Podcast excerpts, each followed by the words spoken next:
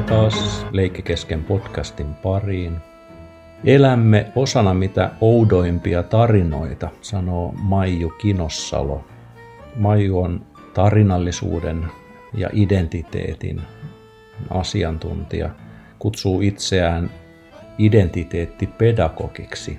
Tänään saadaan perehtyä siihen, mitä se tarkemmin tarkoittaa ja, ja minkälaista aikaa me itse asiassa tällä hetkellä elämme. Maiju on kotoisin Etelä-Pohjanmaalta, joten siinäkin suhteessa niin tunnen lukkarin rakkautta häntä kohtaan ja allekirjoitan monta sellaista heimolaisuuteen liittyvää arvoa. Mutta palataksemme tarinallisuuteen, niin, niin kuunnellaan mitä Maijulla on asiaa ja, ja millä tavalla hän itse itsensä esittelee. Maiju, ole hyvä. No hei vaan, mä oon tosiaan Maiju ja mä oon tämmönen nimenomaan eteläpohjalaissyntyinen luokanopettajataustainen identiteettipedagogi, tutkiva opettaja erilaisissa tutkimushankkeissa ollut, mutta läpi, läpi hankkeiden niiden, niiden teemana on ollut tämmöinen kuin lapsen ja nuoren, nuoren identiteetin tukeminen, sen ymmärtäminen, mitä se voisi olla ja, ja miten me voidaan sitä erilaisissa kasvatuskonteksteissa tukea ja läpileikkaava teema. Siinä on ollut tämä tämmöinen narratiivisuus tai tarinallisuus, jonka mä oon nyt ottanut tähän tämmöiseen niin kuin kenttä, kenttälähestymistapaan aika voimakkaaksikin käsitteeksi. Eli mä puhun nyt tarinoista ja tarinallisuudesta. Ennen kuin mennään siihen määrittelyyn sen, sen kummemmin, niin nythän sä kerroit itsestäsi sellaisen virallisen tarinan. Mitä se olisi se epävirallisempi tarina, mitä sä kerrot esimerkiksi muille? No varmaan sellainen, että mä oon hyvin tämmöinen empaattinen ja, ja sosiaalinen ihminen, eli mulla on ei ainoastaan ydinperhe mun vanhempien kautta, vaan, vaan aika tämmöinen niin kuin, myös serkut ja pikkuserkut koon ikään kuin perheeksi. Ja, ja tuota, ihmiset, ihmiset on mulle tosi tärkeitä. Ehkä se lähtee sieltä se, se käsitys, että kuka minä olen ihmisenä, koska aika, aika moni tämmöinen ihminen on ollut rakentamassa sitä, että kuka minä olen, että minä en suinkaan yksin ole rakentanut käsitystä itsestäni, että kuka mä oon ihmisenä, vaan, vaan kyllä se rakentuu kaikkien muiden ihmisten kanssa ja jokainen siihen on tuonut oman, oman palansa. Et me, me koostutaan siis tällaisista niin kuin rakennuspalikoista. No voihan sitä semmoiseksikin sanoa. Rakennuspalikoista, jossa voidaan ajatella, että itse rakennus ei ole koskaan valmis. Ah, Okei, okay, eli tarkoittaako toi, että niin tarina elämästä, omasta elämästä ei ole koskaan valmis. Joo, kyllä se tarkoittaa sitä. Ja sitten se voi ruveta rakentumaan erilaisiin muotoihin tai erilaisiin suuntiin tai, tai jatkaa sitä rataa, mistä se on, mikä itseä kiinnostaa tai, tai jonka kanssa, jos vaikka jonkun toisen kanssa aletaan rakentamaan sitten vaikka yhteistä tarinaa. Just näin. Eli se niin kuin tavallaan, sä puhut aina niin kuin asemoitumisesta, siellä kirjassa pilahtelee aika usein se se, niin kuin se asemoituminen ja sitten, että missä kontekstissa, missä niin kuin viitekehyksessä me sitten kerrotaan sitä tarinaa. No mit, minkälaista tarinaa sä kerrot itsellesi itsestäsi? Tämä on aika iso kysymys, kun kysyt sellaiselta, joka on vihkiytynyt elämän tarinoihin. Mua aina kiinnostaa nämä, nämä kysymykset, kun niihin huomaan, että niihin ikään kuin joutuu, tai niitä joutuu huomaamaan joka paikassa. Muun muassa Facebookissa ja Insta- Instagramissakin pyydetään elämäntarina ja sitten siinä on kuitenkin 150 merkkiä mahdollista kirjoittaa sitä, että mitenkä sen tässä nyt sitten asettelisin, että, että mitä mä kerron itselleni. Mä olen, mä olen Maiju, mä olen äiti, mä olen vaimo, joka on hyvin avoimesti suuntautunut erilaisiin asioihin, erilaisiin kulttuureihin, erilaisiin ihmisiin, maailmaan ylipäätään. Et mä muistan, että mä oon käyttänyt omassa ansioluettelossanikin jo varmaan 20 vuoden ajan ajatusta siitä, että mä oon hyvin, hyvin avoin erilaisille asioille ja se ehkä kuvastaa kaikkein eniten sitä, kuka minä olen. Just. Eli sä oot perehtynyt tuohon ja, ja sä osaat myöskin niin kuin sanottaa sen, että kuka, kuka sä olit me, me tota, juteltiin tässä vähän aikaisemmin äh, tota, Teamsissa ja, ja sä puhuit näistä pojista, joilla ei ole tulevaisuutta, niin, niin tämä on sitten niin kuin se tavallaan niin kuin toinen äärimmäisyys, että ei ole ollenkaan sitä tulevaisuutta, eikä nämä pojat osannut kertoa edes niin kuin menneisyydestään. Joo. Mm. Se, se tuntuu olevan semmoinen, se, se tapa, jolla me kerrotaan elämää, on se sitten siitä, mitä me tulkitaan menneestä, nykypäivästä tai siitä, mitä, millaisia mahdollisuuksia meillä on, niin kyllähän se hirveän paljon liittyy tähän meidän kieleen, meidän tarinallisiin kykyihin, miten me osataan ja millaisilla sanoilla me voidaan kertoa sitä, kuka minä olen tai, tai millainen minä haluaisin olla ja mitä kaikkea minusta voi tulla. Että, että mä oonkin kääntänyt sen ajatuksen siitä, että usein minultakin on kysytty, vieläkin kysytään, että mitä, mitä sinusta tulee isona.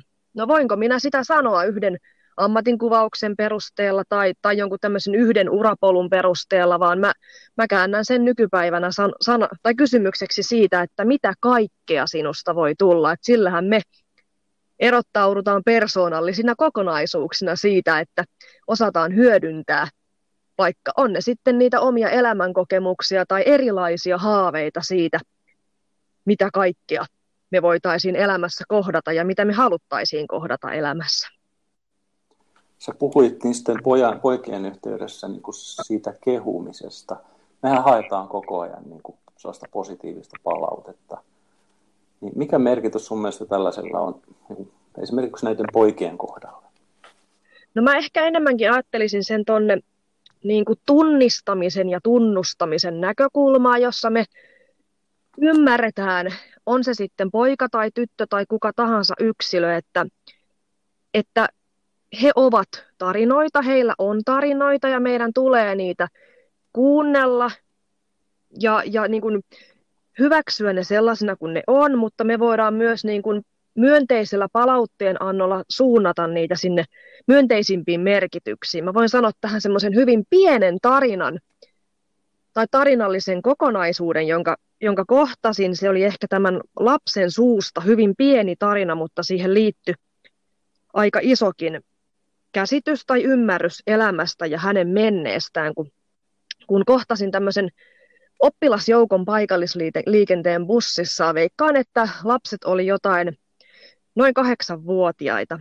Ja, ja mun takana istui sitten kolme poikaa. He istu tämmöisellä paripenkillä kolmestaan ja he olivat hyvin iloisia siitä. Tämä oli tämmöinen joku kouluryhmä ja he olivat menossa johonkin mukavaan tapahtumaan ja heillä oli hyvä fiilis ja hyvä meininki. Ja yhtäkkiä keskimmäinen näistä pojista nousi seisomaan ja huudahti kovaan ääneen, että katsokaa, katsokaa, katsokaa, tuolla se talo on. Ja, ja opettaja siihen toki ihan turvallisuussyistäkin ja kohteliaisuussyistä sitä tarttu sillä tavalla, että, että nyt täytyy istua hiljaa ja rauhassa. Eli, eli tämä niin kun, tilanne toki oli hyvin, hyvin tärkeäkin huomata sillä tavalla, että kaikilla on turvallista, mutta kun mä pääsin sitten kuuntelemaan tätä poikien keskustelua tämän tilanteen jatkuessa, niin jälleen mun silmät avautuu ja korvat, korvat menivät sillä lailla tähän, tähän heidän episodiin tai siihen keskusteluun, että mistä tässä tilanteessa oli kyse. No tämä poikalapsi, joka siinä halusi taloa näyttää, eli mentiin linja-autolla juuri tota, niin, niin, yhden kerrostaloalueen ohi ja ja tämä poika sitten hyvin tämmöisellä hämmentyneellä ja hieman ehkä niin kuin surullisen kuuloisellakin äänellä sanoi sitten siinä tilanteessa näille kahdelle kaverilleen, että, että tuo on se talo, jossa, jossa mä oon asunut ennen. Eli mä oon muuttanut sieltä. Ja siinä tämä tilanne valkeni mulle sitten se, sellaiseksi, että tämä poika halusi kertoa elämän historiastaan. Hän oli hyvin innoissaan siitä, sai näyttää luokkakavereille, missä hän on aikaisemmin as, asunut. Ja se se oli merkittävä kokemus tälle lapselle. Ja mietin sitä tilannetta siitä sen tunnistamisen ja tunnustamisen näkökulmasta, että jos, jos se pienen pieni tilanne oltaisiin siinä tilanteessa huomattu tosi merkittävänä identiteetin koko, kokonaisuutena tai tarinana siitä, että kuka minä olen ja mistä minä tulen, niin tämä opettaja olisi voinut kysyä ja kannustaa tätä oppilasta kertomaan lisää. Miksi tämä talo on sinulle tärkeä tai, tai mitä se sinulle, tai miksi halusit siitä nyt tässä meille kertoa. En tiedä, että tähän on voitu jatkaa sitten vaikka luokkahuoneessa, mutta, mutta tämmöinen esimerkki siitä, että miten niin kuin voitaisiin taas myönteisellä tavalla suunnata sitä, on se sitten kenenkä tahansa lapsen tarinankerrontaa, koska näitä merkittäviä identiteetin hetkiä on kyllä ihan joka paikassa. Oliko tämä niin kuin jakaminen tässä tärkeä asia? Oli ihan varmasti. Se, se oli ihan varmasti, paitsi se jakaminen ja sitten sen sanoittaminen ja, ja sitten siitä yhdessä puhuminen. Et se oli varmasti sille lapselle, koin, että se oli to, todella tärkeää, mutta sitten sit ehkä hänet huomioitiin siinä semmoisena ehkä hieman häiriöitä aiheuttavana lapsena. Just. Sä, sä, oot sanonut, sä sanoit siellä, kun viimeksi juteltiin, niin sanoit, että tarinalla on linkki osallisuuteen. Joo. Tästä tarkoittaa? Tämä nyt on kuvaus varmaan siitä ja varmaan ihan ytimessä ollaan, mutta onko siellä jotain muita ulottuvuuksia no kyllä, tällä osallisuudella? Kyllähän tarinallisuus on aika niin kuin se, tai osallisuus ja tarinallisuus linkittyy tosi monellakin tavalla, tavalla toiseensa. Eli osallisuus voi näkyä tarinallisuudessa vaikka sillä tavalla, että, että tarinoiden kautta ja tarinoissahan me voidaan jakaa tai kuunnella toisille sattuneita asioita tai niihin liittyviä, liittyviä tunteita. Ja kyllä ne tarinat on ikään kuin siellä semmoinen linkittävä tekijä siihen, että, että tämä kuuntelija esimerkiksi tai sitten kertoja voi ikään kuin omilla tunteillaan osallistua siihen tarinan kerrontaan tai ymmärtää, miltä siitä toisesta tuntuu – toisaalta osallisuus on myös sitä, että silloin kun tunnistetaan se, että joku haluaa kertoa omaa tarinaansa, niin sitten se ikään kuin näkyy siinä, siinä niin, että hän rakentaa aktiivisesti omaa tarinaansa ja omia merkityksiään siinä. Eli jotenkin mä näen, että merkitysten rakentaminen ja niiden kunnioittaminen, kuunteleminen lisää tämän yksittäisen kertojan osallisuuden kokemusta, vaikka sitten ryhmässä. Ja, ja se tunne siitä osallisuudesta niin kuin tuottaa sitten, jos sanotaan niin kuin hyvinvointia. Joo, kyllä. Joo. Tota, Tuossa tuli nyt niin kuin esiin tietysti myöskin se, että, että sä sanoit tällaisen kuin merkityks, merkitys ja merkityksellisyys. Sano esimerkki jostain, että mikä, mikä voisi olla sellainen niin kuin merkitys siinä tarinassa niin kuin identiteetin kannalta? No merkitys, sehän rakentuu sanoissa tai niissä, niissä tulkinnoissa, kun meillä on jokin, jokin kokemus. Ja silloin kun me pyritään sitä kokemusta sanoittamaan, niin siinä samallahan me tulkitaan sitä, että, että miltä tämä tuntui, mitä tämä minulle tarkoittaa – ja siinä samassa, kun sitä tulkintaa tehdään, niin siinä ikään kuin neuvotellaan sitä suhdetta siihen, on se sitten tapahtuma tai, tai vaikka oppimisen kohteena oleva asia. Mutta ikään kuin tässä tämä on niin kuin tämmöistä tarinallisuuden prosessia, jossa tämän tulkinnan ja neuvottelun myötä syntyy niitä merkityksiä. Et on se sitten niin kuin tämmöistä aktiivista pohtimista, että, että on se sitten niin kuin että mitä se voi olla niin kuin vaikka koko elämän kannalta, mutta siinä hetkessä. Nämä, nämä niin kuin pienet hetket on ehkä niille lapsille niitä kiinnostavia merkityksellisyyden rakentamisen paikkoja, että ei välttämättä pienet lapset vielä kovin, kovin tietoisesti pysty hakemaan merkitystä elämälleen, vaikkakaan niin kuin näin kovin pitkien ajanjaksojen päähän, mutta meidän pitäisi niin kuin tunnistaa, että ne lapset saattavat olla niissä hyvin pienissäkin tilanteissa sellaisia, että he rakentavat niissä merkityksiä. Tota, sä oot kirjoittanut tällaisen kirjan kuin Tarinan voima opetuksessa. Ja mä oon tämän nyt lukenut useampaan kertaan jo. Ja, ja aina mä löydän sieltä niin kuin uutta. Sä, sä puhut aika pitkästi näistä lapsuuden kokemuksista ja, ja, ja se, että, että oliko se nyt niin, että 4-5-vuotias osaa jo niin nähdä niitä syy-seurauskokemuksia tai syy-seurauksia ja, ja sitten myöskin niin kuin erottaa, että mikä on hänen kokemuksensa ja mikä toinen kokemus. Mutta, mutta, mutta sä puhut siitä, että, että jos sieltä niin kuin pienestä lähtien ikään kuin opitaan rakentamaan sitä omaa elämäntarinaa. Joo, ja siinä on hyvin, hyvin merkittävässä suhteessa sitten nämä vuorovaikutussuhteet, se, se millä tavalla huoltajat tai läheiset tai vanhemmat on lastensa kanssa. Eli siinä on hyvin, hyvin tärkeää se, että millä tavoin tai kuinka runsaasti ja rikkaasti niitä kenen pieniä päivittäisiä kokemuksia ja tapahtumia sanoitetaan. Että on aika, aika sillä lailla uuttakin tutkimusavausta tähän niin kuin identiteetin maailmaan, että, että niin kuin semmoinen reipas kymmenen vuotta on nyt ymmärretty, että, että pienelläkin lapsella on jo sellaisia taitoja, joissa hän jo pelkästään kaksi sanaistenkin lauseiden avulla antaa kokeilmilleen lähiajan tapahtumille merkityksiä.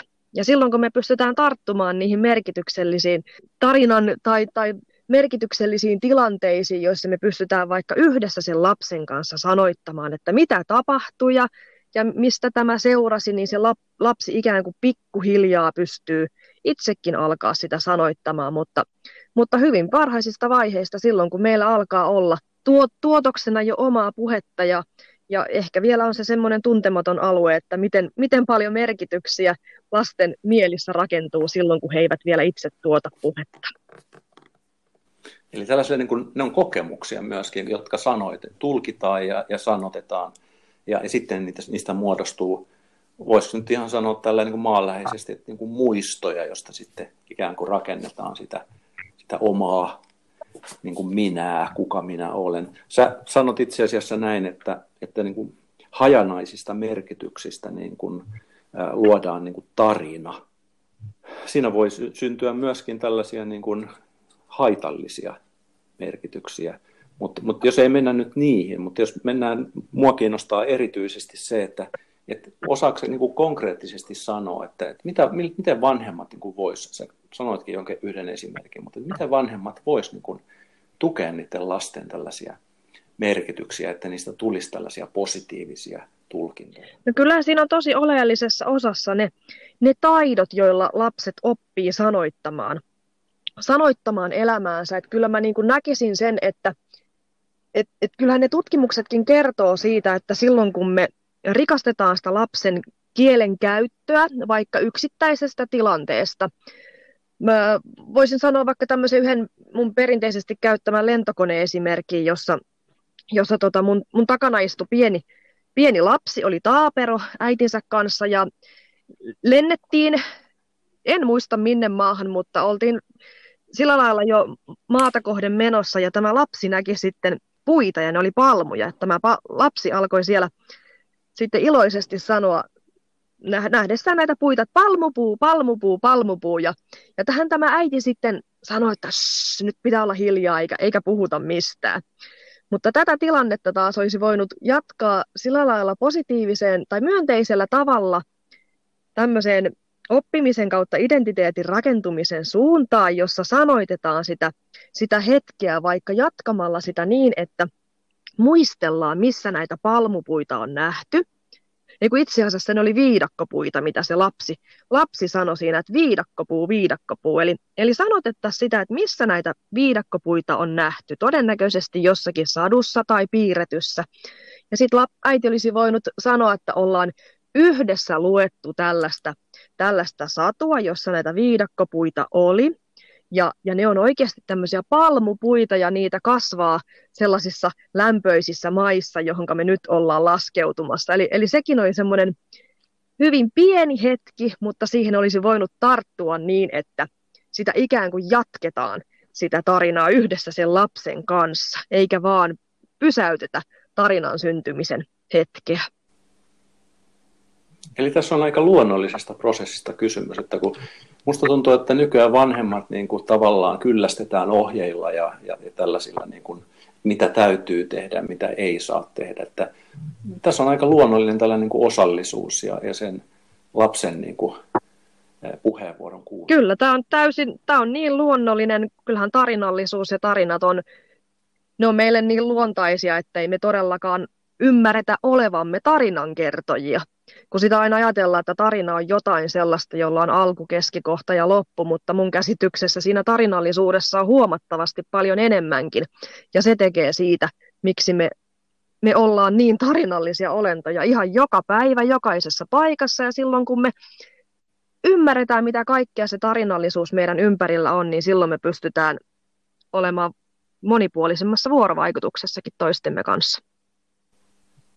Eli tässä on aika pitkällä myöskin niin kuin kodin ilmapiiristä, koulun ilmapiiristä, sen isomman yhteisön kuin ilmapiiristä ja siitä, että millä tavalla se lapsi tulkitsee. Joo, ja puhun tämmöisestä tarinallisesta ympäristöstä, että, että on, on todettu esimerkiksi tämmöisissä äiti-lapsitutkimuksissa, että tämmöinen rikas, keskusteleva, elaboroiva, eli tämmöinen runsas, runsaita asiayhteyksiä tarjoava keskusteluympäristö saattaa tukea lapsista semmoisia semmoisia heidän nuoruuteensa, jossa on heillä, jossa on heillä niin kuin nuoruudessakin runsaammat kyvyt sanoittaa merkityksiä ja heidän elämänsä kokemuksia.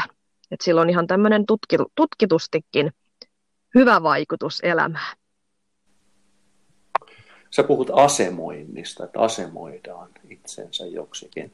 Se oli sellainen oman, omankin lapsuuden esimerkki siitä, että miten sä asemoit itsesi siinä äidin käsipuolessa. Joo, Joo, mä, tää, tää liittyy mulla tämmöiseen ujouden suhteeseen. Mulla on tämmöinen kiinnostava suhde siihen, että mitä ujous tarkoittaa. Ja mä, mä nykypäivänä tartun siihen, kun joku, joku sanoo, että joku lapsi on ujo tai minä olen ujo tai sinä olet ujo, että voitaisiinko me ymmärtää sitä ujouttakin tämmöisen asemoitumisen näkökulmasta, kun muistelen tätä omaa varhaislapsuuden tapahtumaa, olin ehkä noin neljävuotias, kun äitini kanssa kävelin silloisen kerrostalomme tota niin, parkkipaikalla ja siinä oli aurattu sitten iso lumikukkula, jonka päällä oli kaksi lasta. Ne oli siskoksia ja toinen heistä oli noin kolmevuotias ja toinen oli minun kanssa samanikäinen. Ja mä muistan tämän niin elävästi, kun ne, ne sieltä niin kuin ikään kuin pyysi mua sinne, mutta en uskaltanut siinä hetkessä, he, siinä hetkessä mennä. Ja he sitten sanoitti, että ei se, ei se uskalla tulla tänne, koska se on niin ujo. Ja se on jotenkin jäänyt mulle niin kuin merkittäväksi osaksi mun käsitystä siitä, että onko mä tosiaan niin, niin ujo, koska toisissa tilanteissa olen ujo ja toisissa tilanteissa en ole millään tavalla ujo. No nyt kun sit asian vihkiytyneenä tarkastelen tilannetta uudestaan, niin, ja, kun, ja kun muistelen sitä uudestaan, niin tottahan siinä kävi niin, että mä ikään kuin asemoiduin siinä vertaiseksi näiden lasten kanssa ja, ja yksinäiseksi, vaikka olin äidin kanssa, mutta se äiti ei ikään kuin merkannut siihen vertaissuhteisiin sillä tavalla mitään. Ja, ja sitten mä, niin mä en vaan ehkä siinä vaiheessa vielä halunnut mennä näiden lasten kanssa, koska he olivat minulle vieraita. Ja siitä huolimatta, että, että he tulkitsivat minut ujoksi, ja sanoittivat sen mulle ääneen ja se saattoi jäädä mulle niin kuin käsitykseksi elämään, niin kyllä mä niin kuin näen sen nykypäivänä, että se oli vaan minun pieni asemoituminen siinä pienessä tilanteessa ilman, että olen oikeasti ihmisenä ujo. Näin, näin mä sen nykypäivänä näen, että ei, ei se niin kuin määritäkään minua ujoksi edessä pieni tilanne, vaikka niin siinä silloin koin tai niin sellaiseksi itseni asemoin. Tuliko siitä sulle itsellesi niin kuin uskomus siitä? Että sä Joo, olisit... kyllä siitä tuli aika pitkäksikin aikaa. Että kyllä mä oon sitä kouluikäisenäkin kuljettanut mukanani ja, ja vaikka niin kuin tietysti sain myös vertaisilta sitä palautetta ja vieläkin saan, että en koskaan uskoisi, että sä oot ujo. Mutta silti se niin kuin kulki siellä ja semmoisena niin tuntemuksena siitä, että – että mä oon ujo. Et mä muistan vielä, että ihan siis opettajakoulutuksen aikanakin, että kuinka pelottavaa ja ujostuttavaa on ollut pitää vaikka siis niinkin arkipäiväisiä asioita kuin esitelmiä. Niin kuin opetuksessaan tai koulutuksessaan esitelmiä oli hyvin usein, mutta silti se niin kuin ikään kuin tuokin pieni tapahtuma varjosti niihin liittyvää kokemusta ja sitä, että kuka, kuka minä olen ihmisenä, että toi, toi niin kuin asemoitumisen ymmärtäminen on tapahtunut vasta aikuisiällä ja, ja se on niin kuin merkki siitä, että miten tämmöiset ihan vertaissuhteet tai jonkun aikuisen sanat tai, tai sanoittaminen saattavat jäädä hyvin pitkäksi aikaa sitä elämän tarinaa, joita me vielä aikuisinakin itsestämme kerrotaan. Eli opettajan täytyisi olla aika valpas, että näkee oppilastaan asioita ja myöskin niin kuin eri kontekstissa kuin siinä koulukontekstissa. Sulla oli esimerkki tällaisesta tytöstä, jota sä olit. Joo, kyllä mä, mä uskonkin, että opettajat on, on tosi valppaita siinä joka tapauksessa, mutta joskus meillä saattaa jäädä ikään kuin on se sitten piiloon tai, tai sitten, että jos ei niin kuin ymmärretä, mitä kaikkea identiteetti on tai mitä erilaisia ulottuvuuksia ja tasoja siinä on, niin silloin me voidaan niin kuin ikään kuin jättää huomioimatta lapsi tai, tai kuka tahansa kokonaisuutena. Eli mulla oli tämmöinen luokallinen yläkouluikäisiä nuoria, jossa ihan, ihan selkeästi luokka, luokkahengessä tai nämä ryhmälaiset ymmärsivät, että tämä yksi lapsi on tämmöinen, joka ei tunne oloaan kotoisaksi siinä luokkaryhmässä tai että on, on ujo tai on tämmöinen introvertiksikin sanotaan. Eli, eli hän, ei niin kuin, hän ei näyttänyt itsestään siinä luokassa juuri mitään, eli hänestä ei niin kuin pystynyt saamaan käsitystä, että kuka hän on muuta kuin sen, että hän on ehkä ujo. No mä olin tässä, mä olin heidän kanssaan tekemisissä hyvin pitkälle tämmöisissä identiteettitarinoissa ja pohdinnoissa ja löysin hänen tarinoistaan kyllä monen, monenlaisia vivahteita, mutta sitten sain tämmöisen, mä pidän sitä etuoikeutetuna, etuoikeutena, että näin tämän nuoren sitten kaupungilla harrastusporukoissaan ja, ja tota, siinä vaiheessa mulle tuli semmoinen oivallus, että kun, kun näin, että tämä, tämä nuori olikin hyvin sosiaalinen. Hänellä oli paljon kavereita, he olivat pukeutuneet samalla tavalla, puhuivat siis jopa englantia, eli, eli kyseessä oli tämmöinen kansainvälinen tapahtuma täällä kaupungissa, ja, ja tämä, tämä nuori näyttäytyi ihan eri valossa. Hänen, hänen niin kuin kehon kieli, kasvojen ilmeet, kaikki se, mitä hän niin kuin päästi suustaan, oli jotain aivan muuta kuin siinä, siinä luokkahuoneessa. Eli hän ei ollut millään tavalla introvertti, mutta ymmärsin, että hän ei kokenut itseään tai identiteettiään tai elämän tarinaansa merkitykselliseksi juuri siinä luokkayhteisössä tai siinä sosiaalisessa ympäristössä vaan jossain aivan muualla. Hänellä oli oma harrastuspiirinsä, joka voidaan noterata tämmöiseksi kansainväliseksi harrastukseksi, oikeastaan maailmanlaajuiseksi. Tämä, tämä lapsi alkoi näyttäytyä mulle maailman kansalaisena, koska hän, hän nimenomaan osallistui omalla elämällään tai omalla elämäntarinallaan yli maan osien. Ja tämä, tämä lapsi alkoi näyttäytymään mulle huomattavasti suurempana kokonaisuutena kuin mitä siinä luokkahuoneessa annettiin olettaa. Eli tavallaan kun me avataan silmiä tai, tai kuunnella ja tunnustetaan se lapsi monen tason identiteettiä rakentavana ihmisenä, niin silloin meillä saattaa avautua ihan jokaisesta huomattavasti enemmän kokemuksia. Aivan. Sä puhut siitä, että kun lapsi alkaa niin kuin aktiivisesti siinä ympäristössään tuottaa tarinoita, niin, niin lapsesta tulee toimija? Mitä se toimija? No mä ajattelen sen niin, että, että kyllähän meillä täällä Suomessa ihmiskäsityskin on jo sellainen, että lapsuudesta saakka lapset ovat aktiivisia toimijoita ja se näkyy myös tässä identiteetissä, että eivät he ole ainoastaan niitä, jotka ottaa, ottaa vastaan tai, tai, tai että heille annetaan, vaan he ovat jo hyvin varhaisista vaiheista – aktiivisia toimijoita, eli he itse tulkitsevat maailmaansa, he itse sanoittavat maailmaansa ja elämänsä kokemuksia.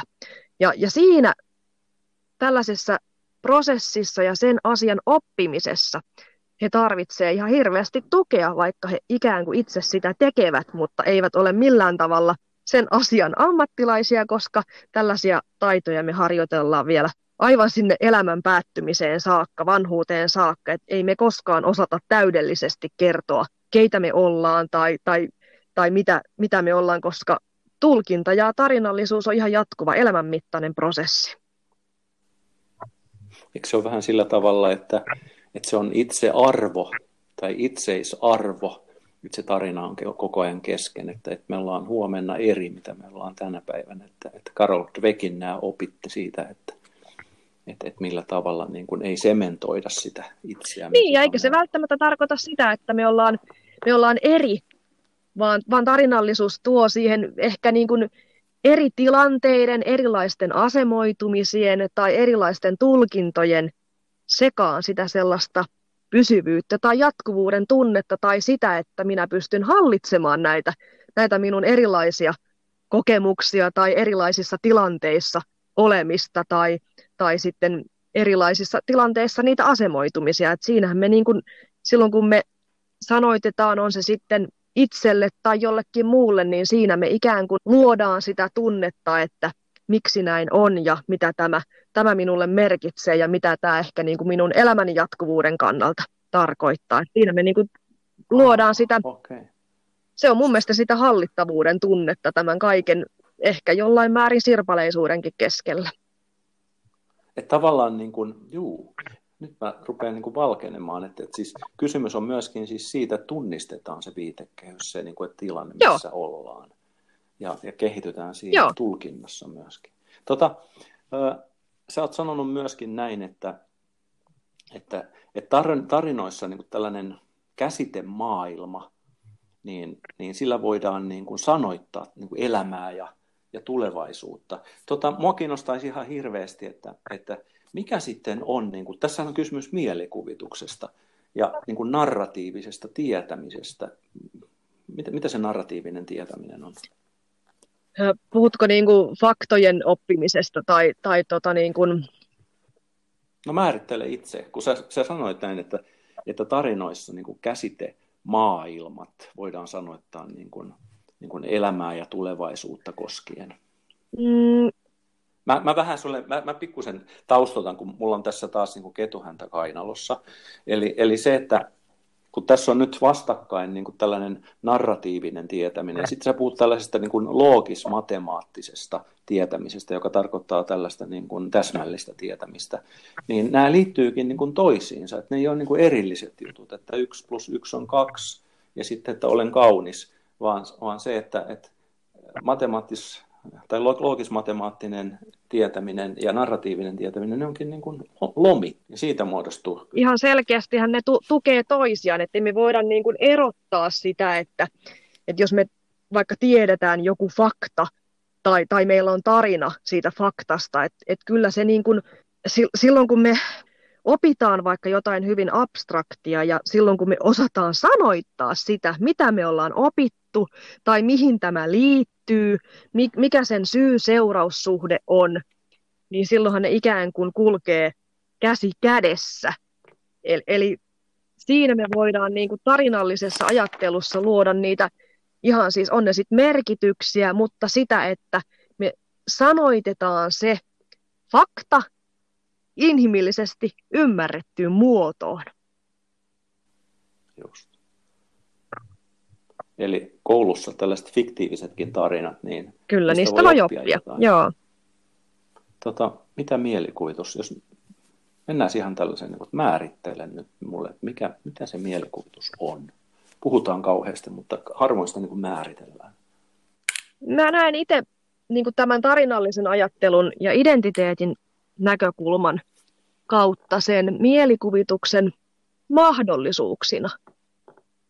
Eli mitä enemmän me niin kuin osataan tai ollaan vaikka kuultu erilaisia tarinoita, tarinoita tai luettu niitä tai, tai muodostettu itse tai, tai, tai törmätty ihan mit, mitä erilaisimmissa yhteyksissä erilaisiin tarinoihin, niin kyllähän ne aina saattaa opettaa meille siitä, mikä on mahdollista tai miten mahdollisia asioita voi sanoittaa, jos meillä olisi tosi vähän sanoja tai, tai, tai vähän kuultuja tarinoita, niin kyllä mä väittäisin, että meillä olisi hyvin vähän tai hyvin paljon vähemmän myös mielikuvitusta nähdä sitä, että millaisia asioita tai millaiset asiat voisivat olla mahdollisia. Mä näen, näen sen sinne niin kuin mahdollisuus, mahdollisuuksien suuntaan. Joo. Joo. Eli, eli voidaan niin kuin itsestäkin Sä puhut Joo. haaveilusta. Haave, haave Kyllä. on Kyllä, jos ei meillä olisi mitään haaveita, niin minkä, minkä tyyppistä toivoa meillä olisi elämän niin kuin tulevaisuuden suunnitelmista tai, tai, tai elämän jatkuvuudesta ylipäätään. Että kyllähän ne haaveet ja semmoiset tarinat erilaisista mahdollisuuksista, erilaisista tulevaisuuksista, kyllähän ne luo meille semmoista jatkuvuutta hyvin pitkällekin elämään. Jos ei meillä olisi tämmöisiä haaveita tai tarinoita niistä, niin kuinka pitkälle me voitaisiin silloin nähdä meidän elämää. Ja, ja jos me nähdään elämää pidemmälle, niin sitä, sitä enemmänhän se tuo meille semmoista omakohtaista toivoa siitä, että millaisten asioiden osana haluaisin olla ja, ja mitä kaikkea haluaisin kokeilla ja tehdä. Mä tartun sellaiseen sanaan, mikä sä sanoit tuossa, niin kuin jatkuvuus. Mitä se jatkuvuus Puhu vähän siitä. No kyllähän sitä voidaan ajatella vaikka tämmöisten niin kuin kulttuuristen siirtymienkin kautta tai tämmöisten niin kuin, että mitä, mitä niin kuin ihmiselämässä jatkuvuus on. No onhan se sitä, että me ymmärretään millainen meidän elämän kulku on ja millaisia erilaisia osia ja, ja asioita siihen liittyy. Ja silloin kun me ikään kuin nähdään niitä ja ymmärretään, ymmärretään ja pystytään sanoittamaan omasta näkökulmasta, niin kyllähän se tuo sitä tunnetta oman elämän jatkuvuudesta. Ja silloin, jos ei meillä ole tunnetta omasta tulevaisuudesta, niin, niin miten pystyy niin kuin asemoimaan itseä nykypäivänä tässä hetkessä semmoisena tärkeäksi koettuna henkilönä, merkityksellisenä ihmisenä, jolla on tarkoitusta ja suunnitelmia omaan tulevaisuuteen. Me puhuttiin aika pitkästi sun kanssa viime kerralla kiusaamisesta. Ja, ja sä puhuit siitä, että, että kuinka tärkeää on niin kuin löytää niin kuin tällaisen tarinallisen järkeilyn kautta niin kuin kiusaajalle niin kuin tarinoita siitä omasta vastuusta ja sitten, sitten kiusatulle niin kuin tällaisia vahvista ja voimautuvia tarinoita. Krisse Lipponen puhuu omassa resilienssikirjastaan siitä, että miten niin kuin kohtalokasta voi olla niin kuin palata traumaan. Mutta sä puhutkin oikeastaan siitä, että luodaan ikään kuin uusia tarinoita uudessa kontekstissa.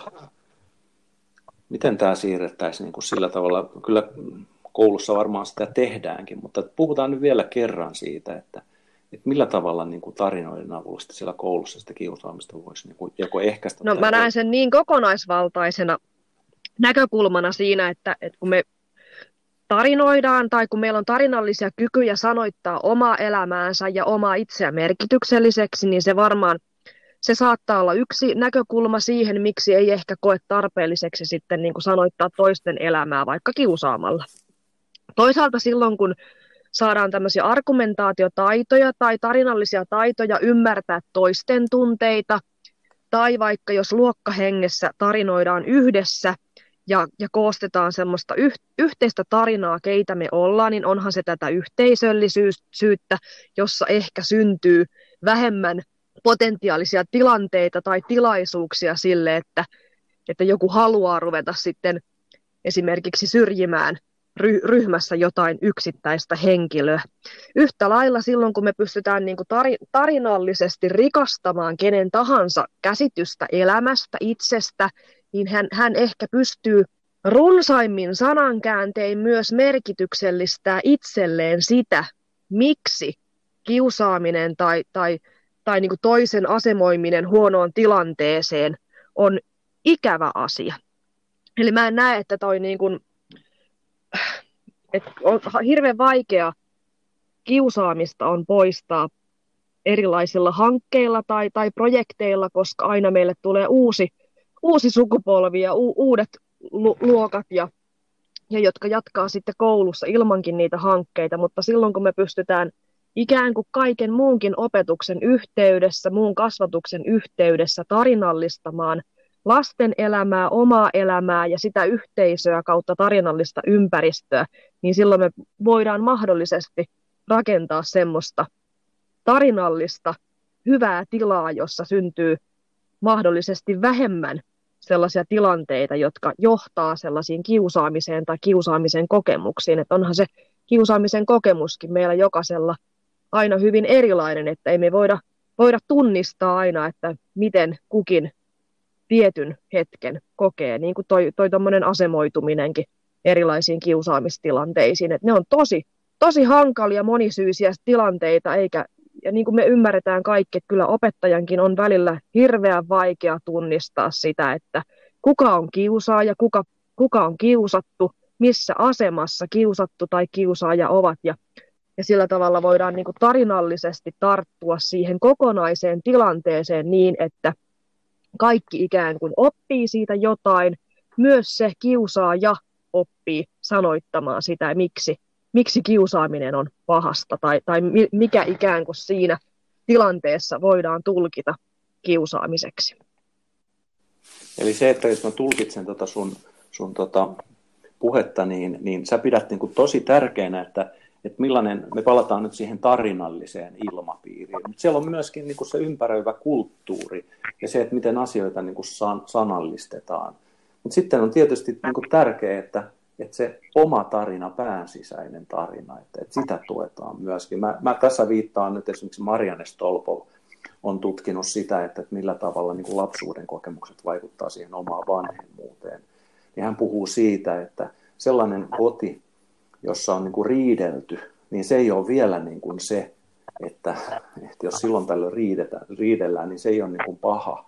Mutta se, että jos lapsi ei näe, että ne asiat puhutaan ja sovitaan, niin sitten se on niin kuin, niin kuin hankala, koska siitä syntyy niin kuin sitten sellainen tyhjiö, joka, joka ilmaantuu niin kuin oireiluna sitten aikuisena ja, ja tavallaan niin kuin epätoivona.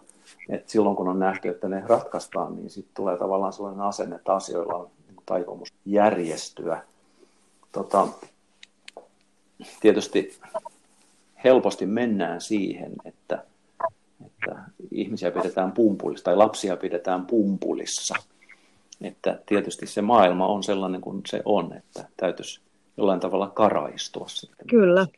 Ja yhtä lailla niin kuin tarinallisuus antaa ihan hirveästi, tai tarinallisuus antaa monenlaisia tämmöisiä niin kuin tarttumapintoja, muun muassa tähän kiusaamiseen, kiusaamisen kokemukseen, ihan vaikka satujen tai, tai kokemustarinoiden kautta, joiden kautta voidaan taas sitten oppia empatiaa tai samaistua jonkun tarinan päähenkilöön tai niihin tekijöihin siellä. Eli, eli voidaan myös vähän niin kuin si, sivusta tai ei välttämättä niiden oikeiden henkilöiden kautta käsitellä niitä kokemuksia, mutta mut ikään kuin silti saattaa sellainen luokan yhteinen tila siihen, että tämä, tämä kokemus koskettaa, voi koskettaa ketä tahansa hyvällä, hyvällä tai huonolla tavalla, mutta että opitaan ymmärtämään toista.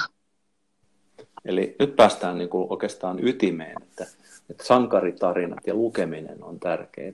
Kuinka paljon sun mielestä lasten täytyisi no kyllähän siihen tällä hetkellä on erilaisia kampanjoita olemassa todella vahvasti ja kyllä mä oon joka ikisen kampanjan kannalla, että, että kyllä lukeminen avartaa meidän maailmankuvaa niin, niin suunnattomalla tavalla, varsinkin tällaisena aikakautena, kun, kun meille myydään tarinoita, sellaisiakin tarinoita, jotka ei tarkoita aina hyvää, niin mitä enemmän me luetaan pystytään samaistumaan erilaisiin tilanteisiin, kokea empatiaa, nähdä erilaisia asemoitumisia ja, ja, ja kokea toisten puolesta, niin, niin ne antaa meille ikään kuin välineitä argumentoida tämän kaiken tarinarunsauden keskellä sitä omaa tarinaa yhä merkityksellisemmäksi ja sitä tapaa, millä tavalla me voidaan osallistua ympäröivään maailmaan tai muiden tarinoihin.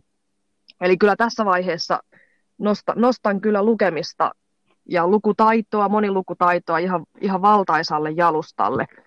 Siitäkin syystä, että me, me ollaan niin paljon tarinoiden ympäröiminä, että, että niin, meillähän on olemassa ihan siis vaikka vaarallisia tarinoita, joita me ei niin kuin välttämättä ymmärretä vaarallisiksi. Ensinnäkään siitä syystä, että tarinallisuus on meille niin luonnollinen ominaisuus ja meidän on helppo mennä mukaan lähes mihin tahansa tarinaan silloin, kun meillä ei ole tarpeeksi omia tarinallisia argumentointitaitoja löytää merkityksellistä ja hyvää. Aivan.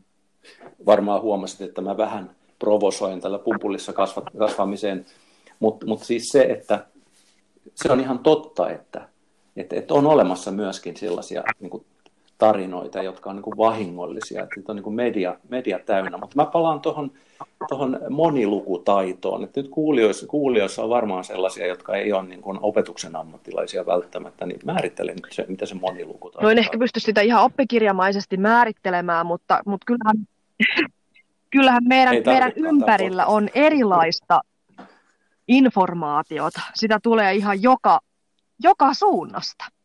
On se sitten sosiaalisen median informaatiota, on se sitten oman viite, viite- tai vertaisryhmän informaatiota, on se uutisista, on se vahingollisesti tai, tai huomaamattomasti väärin levitettyä disinformaatiota tai, tai sit misinformaatiota, jota, jota niin kuin tahallaan levitetään vääräksi.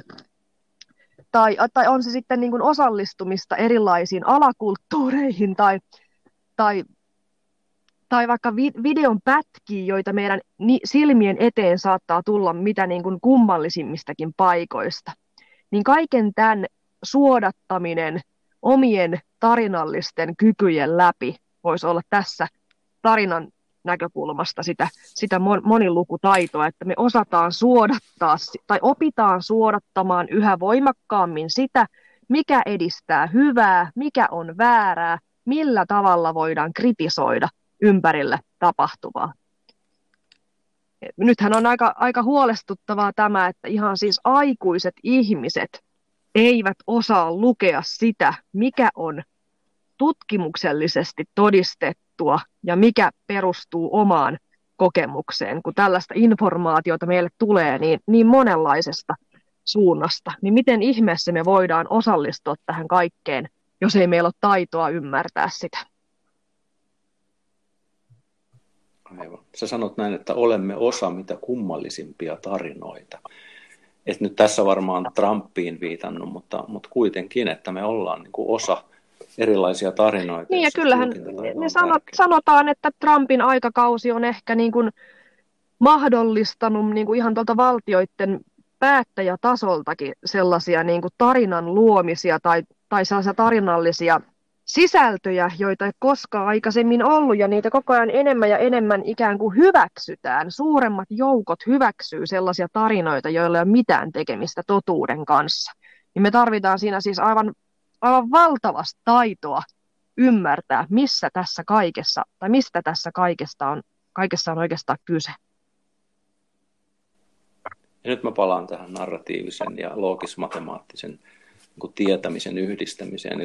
Eri tarinallisuus ne, ja tiede ei ole Ne ei ole missään nimessä vaan ne on vastakkain.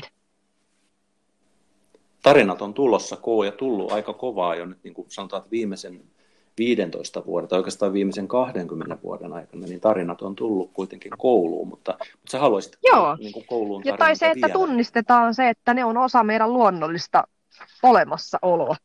Ja, ja se, että ne rakentaa identiteettiä hyvin varhaisista vai, vaiheista. Et, et kyllä mä haluan niin kuin identiteetin käsitettä pedagogisoida ja hyvin, hyvin pitkälle me saadaan tarttuma pintaa lasten ja nuorten identiteetin rakentumiseen, heidän kokemuksiin silloin, kun me käytetään hyödyksi tarinallisuutta. Että tarinallisuushan on meillä hyvin perinteinen, se on niin kuin antiikkinen tapa välittää tietoa, välittää kokemuksia, välittää kulttuurista ja kulttuurista ymmärrystä meille toisillemme, mutta, mutta kun nykypäivänä ymmärretään yhä enemmän, että miksi tarinat ja tarinallisuus ovat hyödyllisiä identiteetin rakentumisen kannalta, niin siitä syystä ikään kuin näiden yhdistäminen on aika, aika tota keskeinen tapa tuoda nyt, nyt myös sinne koulumaailmaan. Kyllähän koulumaailmassa tunnistetaan identiteetin rakentuminen kielen ja oppimisen yhteydessä, mutta se, että mitä se tarkoittaa pedagogisesti, niin se on, se on ikään kuin minun tehtävä tässä kirjassa. Mä oon sen kanssa ollut niin pitkään tekemisissä ja, ja tosi, tosi kiinnostunut siitä ja, ja y- ymmärrän, että millä tavalla tarinallisuus, identiteetti ja oppiminen kulkee käsi kädessä. Eli jos mä nyt tulkitsen sua taas, nyt tässä on jo aika paljonkin tulkittavaa, mutta, mutta, mutta se, että tärkeää tässä niin kuin sääntöjen ja normien niin kuin maailmassa, jota opettajalle koko ajan annetaan ja koko ajan lisää tehtäviä ja opettajat varmaan aika uupuneitakin tällä hetkellä niin kuin tilanteesta johtuen, mutta että silloin kun mennään sinne niin kuin juurille, niin sieltä löytyy niin kuin tällaiset asiat kuin kuunteleminen, lämpö, ää, läsnäolo ja tällaiset niin kuin hyveet, josta sitten nousee itse asiassa tämä uteliaisuus oppilasta ja oppilaan tarinoita kohtaan ja sitten, sitten niin kuin valppaus sen läsnäolon niin kuin kaverina – ja, ja niin kuin oppilaan näkeminen. Mutta tietysti niin tällä hetkellä siinä on varmaan Kyllä, ihan varmasti resurssit, resurssit sitä haittaa. Ja niin kuin mä sanonkin, että en mä koskaan tavannut semmoista opettajaa, joka ei sanoisi, että oppilaan tuntemus on tärkeää tai merkitykset, merkitykset on tärkeää tai, tai oppilaan kohtaaminen yksilönä on tärkeää.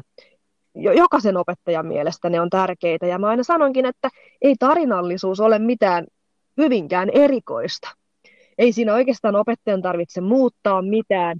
Opettajan on hyvä olla tietoinen siitä, että mitenkä merkityksellinen voima tarinallisuudella on identiteetin ja oppimisen rakentaminen, rakentamisen väline, ja siihen, siihen tämä mun kirja pyrkii vastaamaan. Eli, eli tavallaan mä uskon, että kun opettaja lukee kirjaa, niin hän ehkä tunnistaa, että Aa, näinhän mä oon tehnytkin, Aa, nyt ymmärrän omaa elämääni paremmin, ehkä nyt ymmärrän myös tätä oppilasta paremmin ja tulee ikään kuin syvemmin tietoiseksi siitä, mitä tuo tarinallisuus tai ihmisen identiteetti ja ne, ne, sen tukeminen voi opetuksessa tarkoittaa.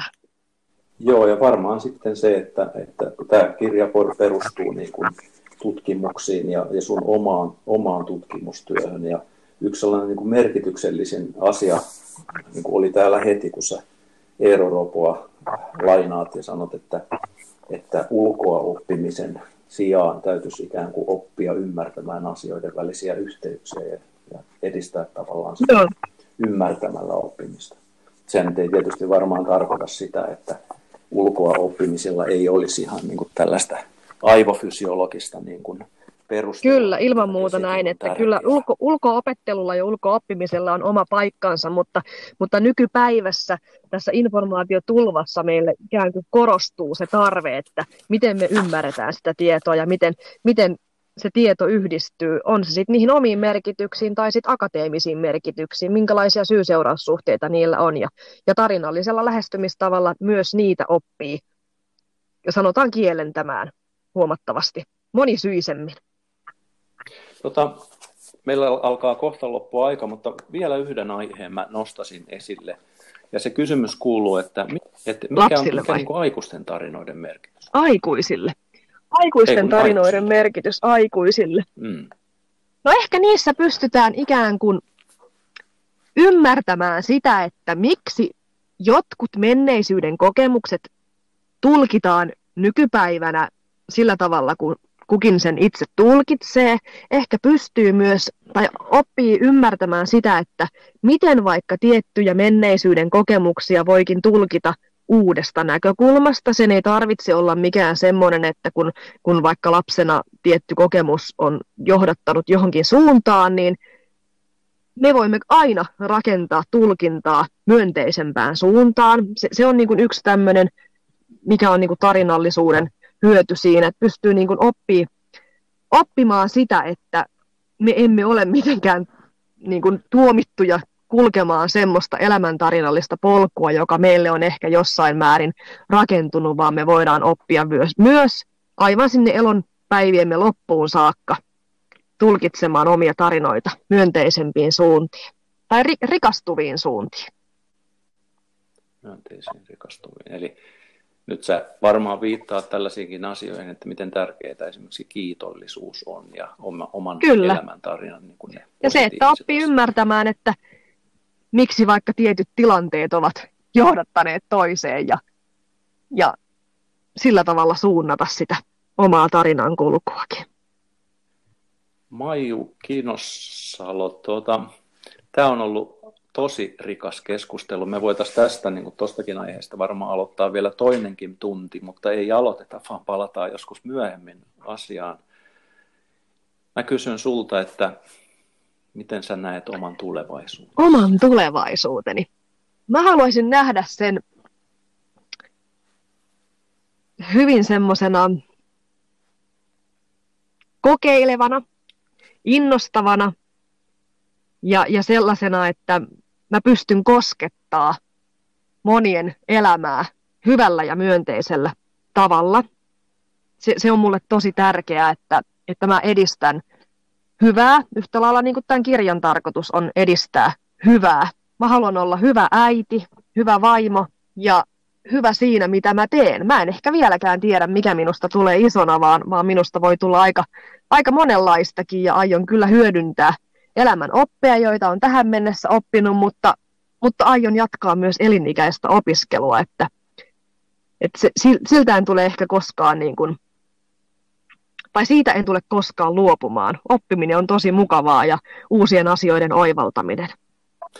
Eli tähän loppuun tulee, mä oon aina kysynyt ihmisiltä tällaista asiaa kuin, että mikä on syntysana, eli, eli että kun Claire puhuu siitä, että pitäisi aina niin miettiä sitä, että jos haluaa laittaa tavoitteen, että milla, minä sinä näet itsesi, eli mä oon nimennyt tämän, tai itse asiassa ei ole mun käsite tämä syntysana, vaan se on Veli-Matti Toivosen kirjasta, kirjasta varastettu. Mutta jos sä määrittelisit nyt jollain tavalla yhdellä niin tällaisella sanalla, että mikä sinä olet, joka toteuttaa noita edellä mainitsemia asioita. No kyllä, se on kuule tämä identiteettipedagogi. Just. Se oli hyvä vastaus. Kiitoksia ja terveisiä Tampereelle ja terveisiä sitten siinä vaiheessa, kun Pohjanmaalle meet, niin terveisiä sinne toivottavasti tämä koronakohta antaa myöten liikkumiseen. Näin Maiju Kinossalo, tarinallisuustutkija. Maijun kirjaa saa PS-kustannukselta nimeltään Tarinoiden voima opetuksessa. Itse olen kirjan lukenut sangen monta kertaa jo ja voin kyllä suositella lämpimästi sitä. Kiitoksia.